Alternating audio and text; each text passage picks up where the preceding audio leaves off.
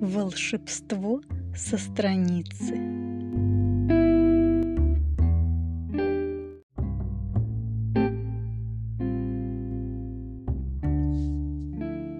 Бодрое утро.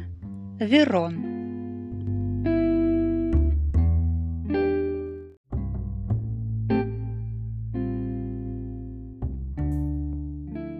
Обычный полдень в обычном провинциальном городке. Кажется, что пришла весна, но на самом деле она еще не пришла, хотя в календаре 26 апреля. Небо частично затянуто рваными серо-белыми облаками, которые так и мечтают выдавить из себя капли чего-то мокрого и холодного. И складывается ощущение, что яркое светило – это не царь вселенной, а так подглядывающий юнец сквозь нависшее над землей сито – Обыватели джунглей центрального района, может, и выглядывают в окна, но корявые сучьи еще не оперившихся деревьев заставляют почувствовать себя в ловушке и просто не хотят выпускать тебя из твоего добровольного плена.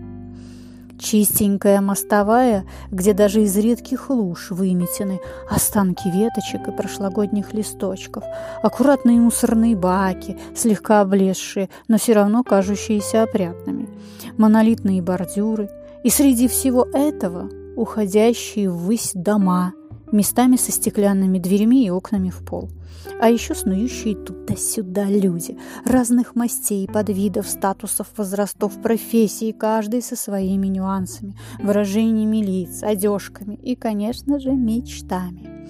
Вы наверняка наблюдали, что написано на проходящем мимо тебя человеке. А ведь написано на каждом без исключения – и общий тон его внешнему виду задает именно мечта. Безусловно, никто не отменял обыденность, но и среди бытовухи только эта самая мечта определяет, так сказать, сознание. Время еще дообеденное, и пустующие кафешки только открывают свои заспанные глаза, будто гудели до утра и только недавно угомонились, а уже опять вставать. Среди них выделяется одна булочная и не булочная, что-то типа пекарни с рядовым названием «Бодрое утро». Как оно, имеется в виду это заведение, могло вписаться в этот трудовой квартал белых и голубых воротничков, никто и не помнит.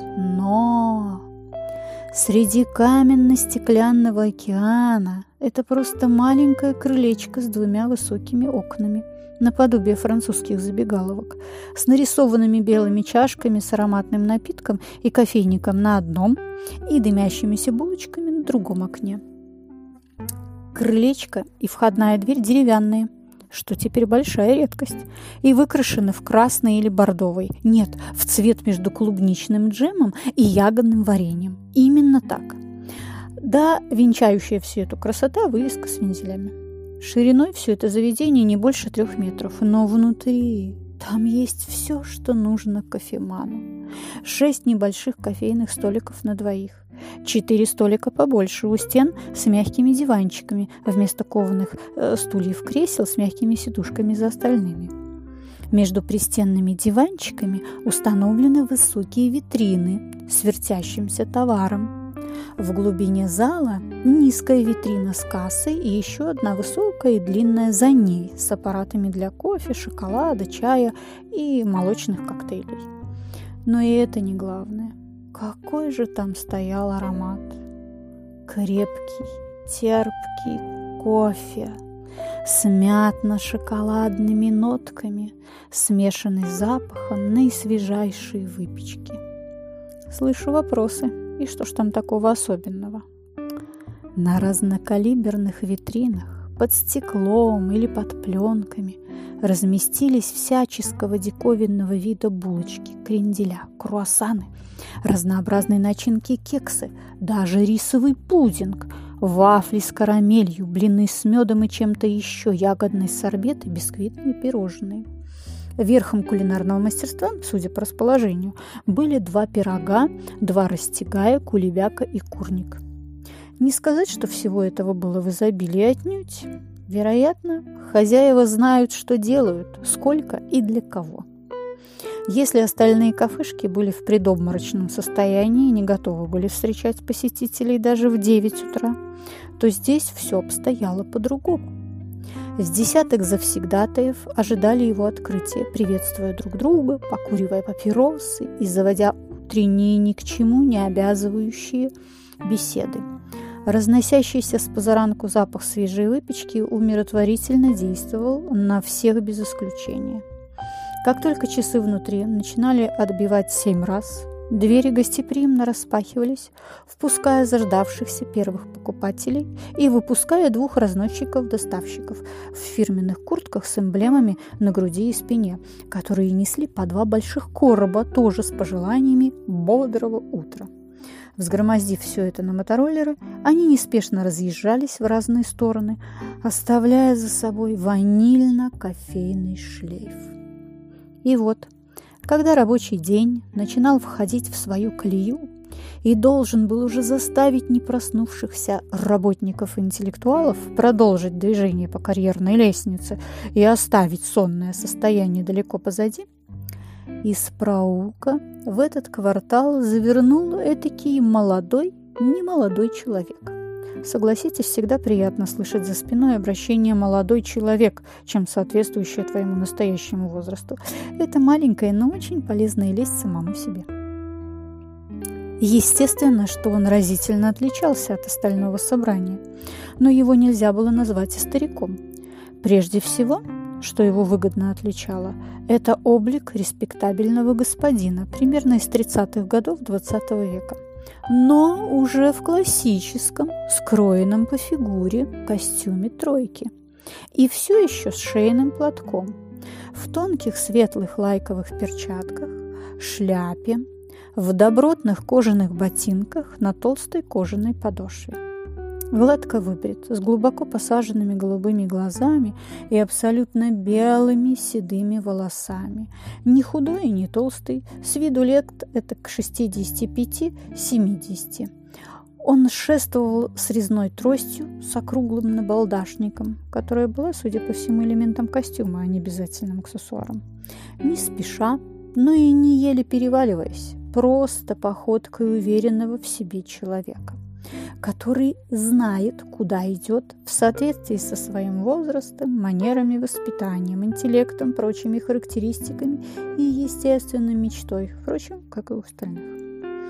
До полудня оставалось около полутора-двух часов. Тучи продолжали доить из себя капли, и им казалось, что что-то получается. Но господин не имел при себе зонта. Следовательно, он что-то знал. Он вероятно, уже все продумал. Такие люди всегда последовательны и рассудительны. И, конечно же, перед ступеньками он замедлил шаг и, приподнимая шляпу за правый край перед выходящей молодой дамой и предлагая ей свободную руку, чтобы спуститься по ступеням, вошел в заведение, такое же уникальное, как и он сам. Его любимое место находилось в центре зала, за маленьким столиком с резным стулом с подлокотником, откуда он мог наблюдать за вошедшими и смотреть в окно, оставаясь незамеченным для мимо проходящих субъектов. Его столик на это время всегда был зарезервирован, независимо от того, делается это здесь или нет. Симпатичная молоденькая официантка поприветствовала его – убрала табличку «Зарезервировано» и поставила перед ним бокал с водой и приборы в салфетке.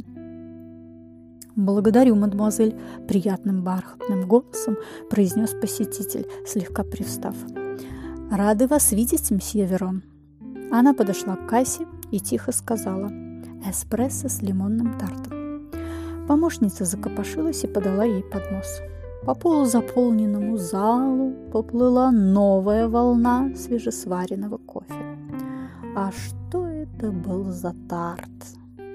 На правильном и ровном разрезе хорошо были видны песочный корж, вероятно, хрустящий в основании, толстый слой ароматного лимонного крема и подкрученные пики воздушной медовой меренги – Мсье Верон разложил на коленях салфетку, повел носом, вдыхая ароматы кофе и лимона, и принялся за тарт, ловко орудуя десертной вилкой.